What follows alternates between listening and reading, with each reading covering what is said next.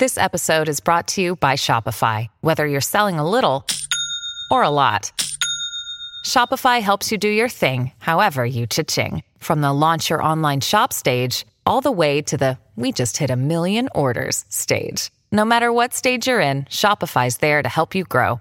Sign up for a $1 per month trial period at shopify.com slash special offer, all lowercase. That's shopify.com slash special offer.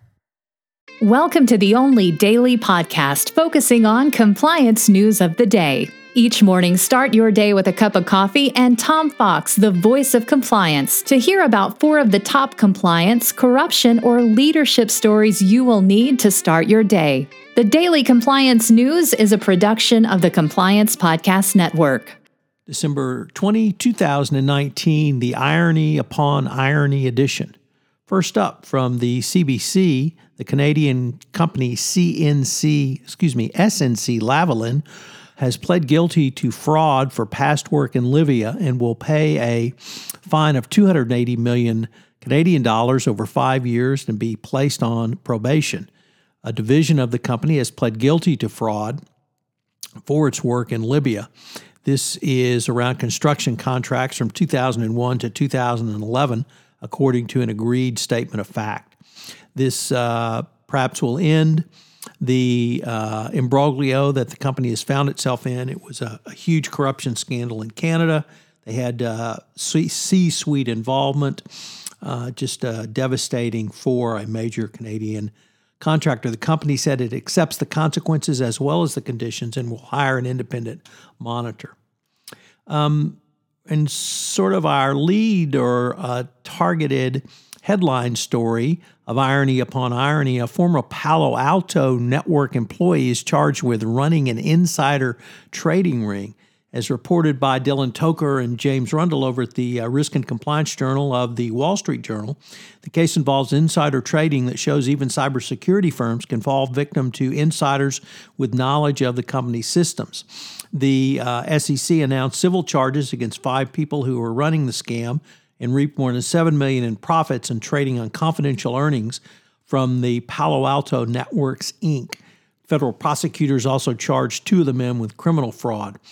A key player was the former IT administrator at the cloud computing company who allegedly used his IT credentials to obtain confidential information about the company's quarterly earnings.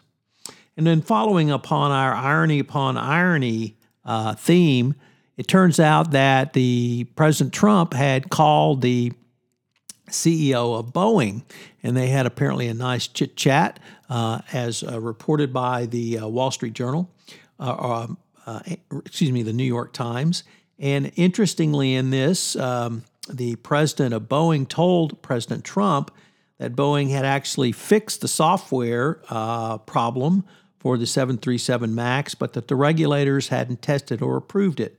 Uh, no doubt trying to push off blame or at least deflect uh, from the performance of Boeing in failing to get this problem solved off to the regulators. No word on what Trump uh, has told the regulators, whether he's ordered them to approve it or, or even test it, it probably wouldn't be surprising that he would do so. Nevertheless, interesting that uh, Trump would call the president of Boeing uh, in the middle of this.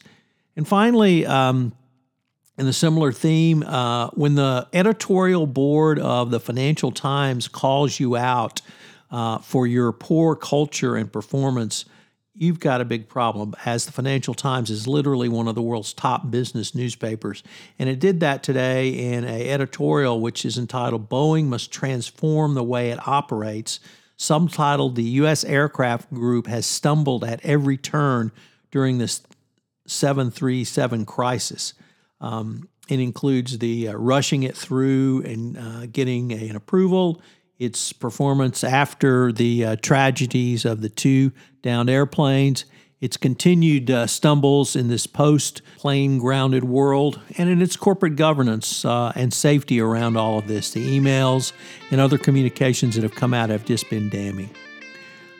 The Daily Compliance News is a production of the Compliance Podcast Network and a proud member of C Suite Radio.